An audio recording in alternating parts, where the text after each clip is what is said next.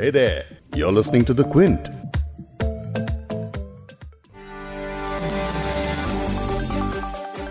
Corona virus के मामले रोज नए रिकॉर्ड्स बना रहे हैं और देश में रोजाना इस महामारी के चलते सैकड़ों लोगों की मौत हो रही है।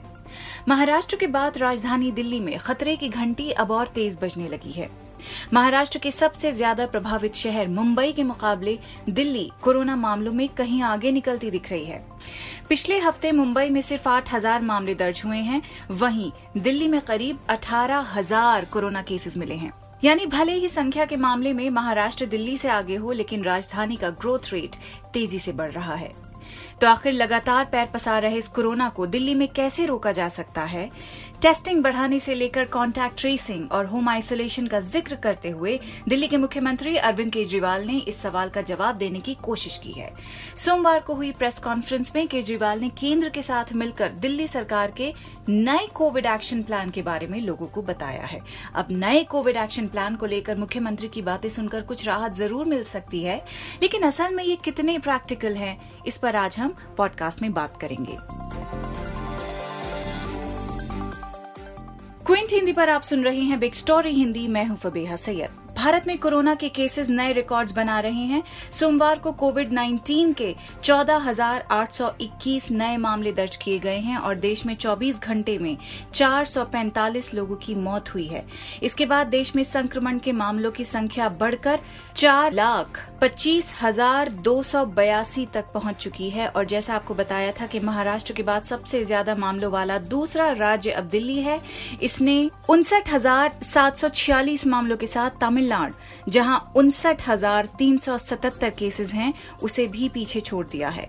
हालांकि तमिलनाडु में दिल्ली की तुलना में एक्टिव केसेस ज्यादा हैं। तमिलनाडु में एक्टिव केसेस की संख्या 25,866 और दिल्ली में 24,558 है। मुंबई, दिल्ली और तीसरे नंबर पर चेन्नई, जहां इस वक्त 41,172 मामले हैं। इन तीनों शहरों से भारत में जितने मामले हैं उनका करीब 40% हिस्सा आता है। अब दिल्ली में कोरोना पर कैसे काबू पा सकते हैं, इस पर पहले सुनेंगे सीएम अरविंद केजरीवाल को। बीच में थोड़ी सी बेड की मारामारी हुई थी, लेकिन हमने युद्ध स्तर के ऊपर सारे अस्पतालों से बात करके सरकारी अस्पतालों में, प्राइवेट अस्पतालों में आपके लिए बेड्स का इंतजाम किया है। आज की डेट में 7,000 बेड्स खाली हैं। इस दौरान हमें केंद्र सरकार से काफी सहयोग मिल रहा है। और इन तमाम कदमों से क्या सच में कोरोना पर लगाम लगाई जा सकती है? इन डिसीजंस को लेना कितना आसान या कितना मुश्किल है, ये भी जानेंगे आर्टेमिस हॉस्पिटल में critical care specialist doctor Sumit Ray से। Unfortunately for Delhi, there has been lot of mild और asymptomatic केस को लेकर दिल्ली में काफी बैक एंड फोर्थ हुआ है कि क्या इन्हें हॉस्पिटलाइज करना चाहिए या क्वारंटाइन करना चाहिए, जिसकी वजह से काफी कंफ्यूजन हुआ है। केंद्र और दिल्ली सरकार ने रविवार को राष्ट्रीय राजधानी में कोरोना वायरस को नियंत्रित करने के लिए एक्शन प्लान को शुरू करने पर सहमति जताई है। इस हाई लेवल मीटिंग की अध्यक्षता केंद्रीय गृह मंत्री अमित शाह ने की है। मीटिंग में दिल्ली के मुख्यमंत्री Arvind Kejriwal, deputy CM Manish Sisodia, lieutenant governor Anil Baijal, केंद्रीय स्वास्थ्य मंत्री हर्षवर्धन और दूसरे कई अधिकारी मौजूद थे। वहीं बताया जा रहा है कि दिल्ली के लिए ये खास स्ट्रैटेजी तैयार करने के लिए यहां एम्स के director doctor Randeep Guleria, Indian council of medical research यानी आईसीएमआर के director general doctor Balram Bhargava और नीति आयोग के member doctor V K Paul भी मौजूद थे। इस नई स्ट्रैटेजी को लेकर सीएम केजरीवाल ने प्रेस कॉन्फ्रेंस में बताया कि अब टेस्टिंग 3 गुना कर दी गई है। पहले लगभग 5,000 टेस्ट रोज किए जाते थे, लेकिन अब करीब 18,000 टेस्ट रोज किए जा रहे हैं। सुनिए उन्होंने क्या कहा। पिछले दिनों में हमने टेस्टिंग बहुत बड़े स्तर पर टेस्टिंग 3 गुना कर दी है। 3 गुना से भी ज्यादा हमने टेस्टिंग कर दी है। बीच में लोगों को अपना टेस्ट कराने में दिक्कत आ रही थी। मैं समझता हूँ कि अब आपको टेस्ट कराने में दिक्कत नहीं आ रही होगी। पहले लगभग 5,000 टेस्ट डेली किए जाते थे, अब डेली 18,000 के करीब टेस्ट डेली हो रहे हैं। बीच में कुछ लैब्स ने गड़बड़ी करने की कोशिश की थी, उन लैब्स के खिलाफ हमने एक्शन लिया, क्योंकि गलत काम तो किसी को नहीं करने दिया जा सकता। कुछ लैब्स ऐसी थी जो कि नेगेटिव होने के बावजूद भी पॉजिटिव दिखा रही थी जब उनकी चेकिंग की गई। तो अब सारी लैब्स को सख्ती के साथ कहा गया है कि सही काम करना है और पूरी कैपेसिटी के ऊपर काम करना है, खूब टेस्ट करने हैं। केंद्र सरकार की मदद से दिल्ली में एंटीजन टेस्ट भी शुरू किए गए हैं। एंटीजन टेस्ट रैपिड टेस्ट होता है, 15 मिनट में, आधे घंटे में पता चल जाता है। तो इस टाइम दिल्ली के अंदर लगभग 18,000 टेस्ट डेली हो रहे हैं। मैं समझता हूं कि अब आपको अपनी टेस्टिंग कराने में कोई दिक्कत नहीं आएगी।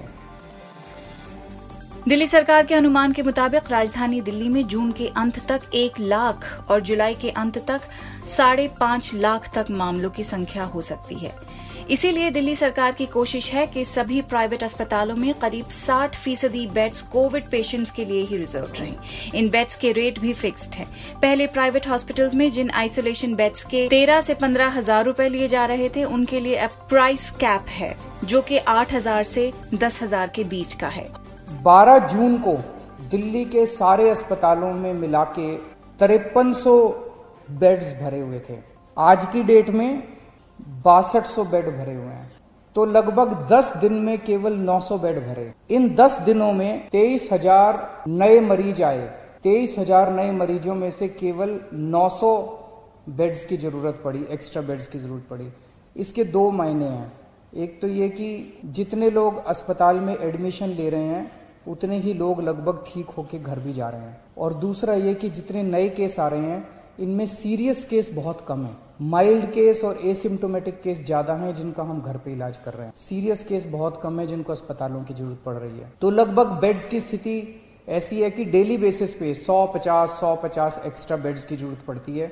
उतने बड़े स्केल के ऊपर बेड्स की फिलहाल जरूरत नहीं पड़ रही है, लेकिन फिर भी हम हाथ पे हाथ रखे नहीं बैठे। मुझे बेहद खुशी है कि आज की डेट में एक तरफ जहां 6200 बेड ऑक्यूपाइड हैं, 7000 बेड खाली हैं। बीच में थोड़ी सी बेड की मारामारी हुई थी, लेकिन हमने युद्ध स्तर के ऊपर सारे अस्पतालों से बात करके सरकारी अस्पतालों में, प्राइवेट अस्पतालों में आपके लिए बेड्स का इंतजाम किया है।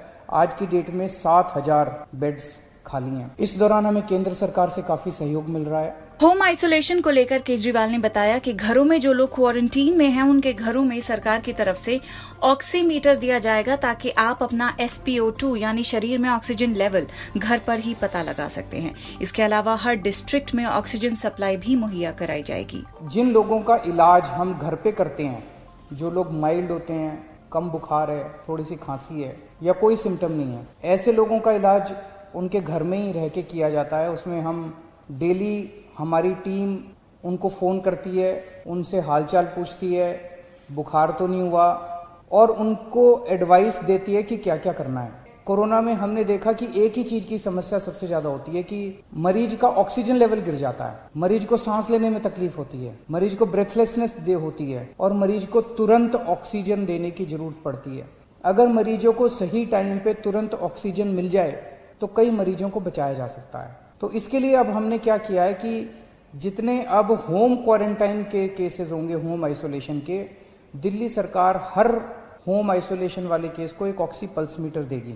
आप उस पल्स मीटर को अपने घर रखिए, जब आप ठीक हो जाए सरकार को वापस कर दीजिए 10 दिन के बाद। उस पल्स मीटर से आप हर घंटे में, 2 घंटे में आप अपनी ऑक्सीजन नापते रहिए। अगर आपकी ऑक्सीजन कम होती है, हम आपको एक फ़ोन नंबर दे देंगे, उस पर फ़ोन कर दीजिएगा। हर डिस्ट्रिक्ट में हम ऑक्सीजन के कॉन्सेंट्रेटर रख रहे हैं, तुरंत हमारी टीम कॉन्सेंट्रेटर लेके पहुंच जाएगी जल्द से जल्द, और आपको तुरंत आपके घर में ऑक्सीजन दे दी जाएगी, और अगर ज़रूरत पड़ेगी तो आपको अस्पताल में शिफ्ट कर दिया जाएगा। कई बार हमने देखा है कि ऑक्सीजन तुरंत न मिलने की वजह से अस्पताल में शिफ्ट करने तक इतने में ही कई बार मरीज कभी कोलैप्स कर जाता है।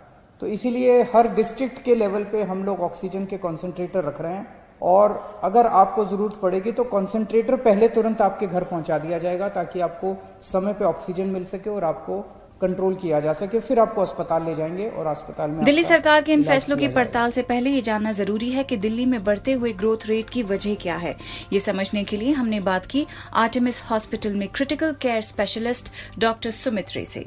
ग्रोथ रेट फॉर दिल्ली में मुंबई की तुलना में ग्रोथ रेट ज़्यादा है। ग्रोथ रेट को नंबर के हिसाब से समझें तो वो डिपेंड करता है नोमिनेटर और डिनोमिनेटर पर। तो अगर बेस लाइन पर 50,000 केस हैं और अगर ये केस 2,000 से ज़्यादा बढ़ जाते हैं तो ग्रोथ रेट हो जाती है 4%, और अगर आपकी बेस लाइन ही 40,000 है और उसमें 2,000 केस बढ़ जाते हैं तो ग्रोथ रेट 5% हो जाती है। तो महाराष्ट्र या मुंबई की बेस लाइन ज़्यादा है, तो इसलिए कम ग्रोथ रेट दिखता है। ये सही है कि मुंबई में केसेस स्टेबलाइज हो रहे हैं, दिल्ली की तुलना में। इसके कई फैक्टर्स होते हैं, केसेस का बेहतर पब्लिक हेल्थ मैनेजमेंट। दूसरी वजह हो सकती है जो मेरे अलावा कई एक्सपर्ट्स ने भी कही है कि शायद मानसून की वजह से हीट और ह्यूमिडिटी का कम होना, ये भी एक फैक्टर हो सकता है। हमें अभी ठीक से नहीं पता क्योंकि दिल्ली में मानसून अभी नहीं आया है।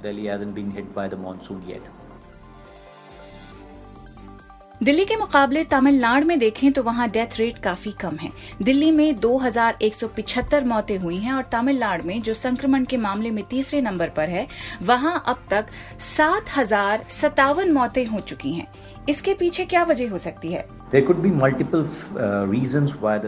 तमिलनाडु में कम डेथ रेट के भी कई कारण हो सकते हैं। पहली वजह ये कि तमिलनाडु दिल्ली की तुलना में बहुत ज्यादा टेस्टिंग कर रहा है, तो वहाँ माइल्ड और एसिम्प्टोमेटिक केस की पहले ही पहचान हो जाती है और इसकी वजह से डिनोमिनेटर बढ़ जाता है, जिसकी वजह से डेथ परसेंटेज काफी कम आता है। बीमारी कितनी भी सीवियर है, इसके भी कई कारण होते हैं। तमिलनाडु में भी बारिशों की वजह से कम हीट और ह्यूमिडिटी, जो ट्रांसमिशन और विरुलेंस दोनों पर असर कर सकता है। We don't know.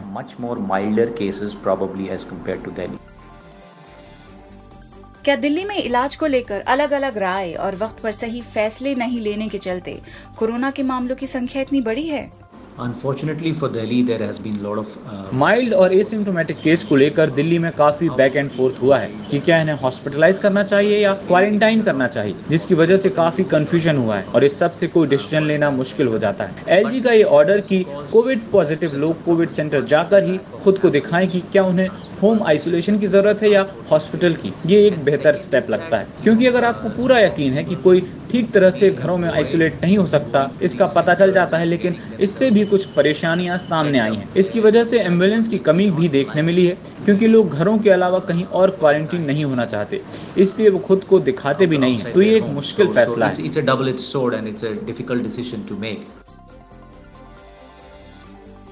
तो जैसा सुमित रे ने बताया कि सरकार की स्ट्रैटेजी को अप्लाई करने में ये दिक्कतें आ सकती हैं।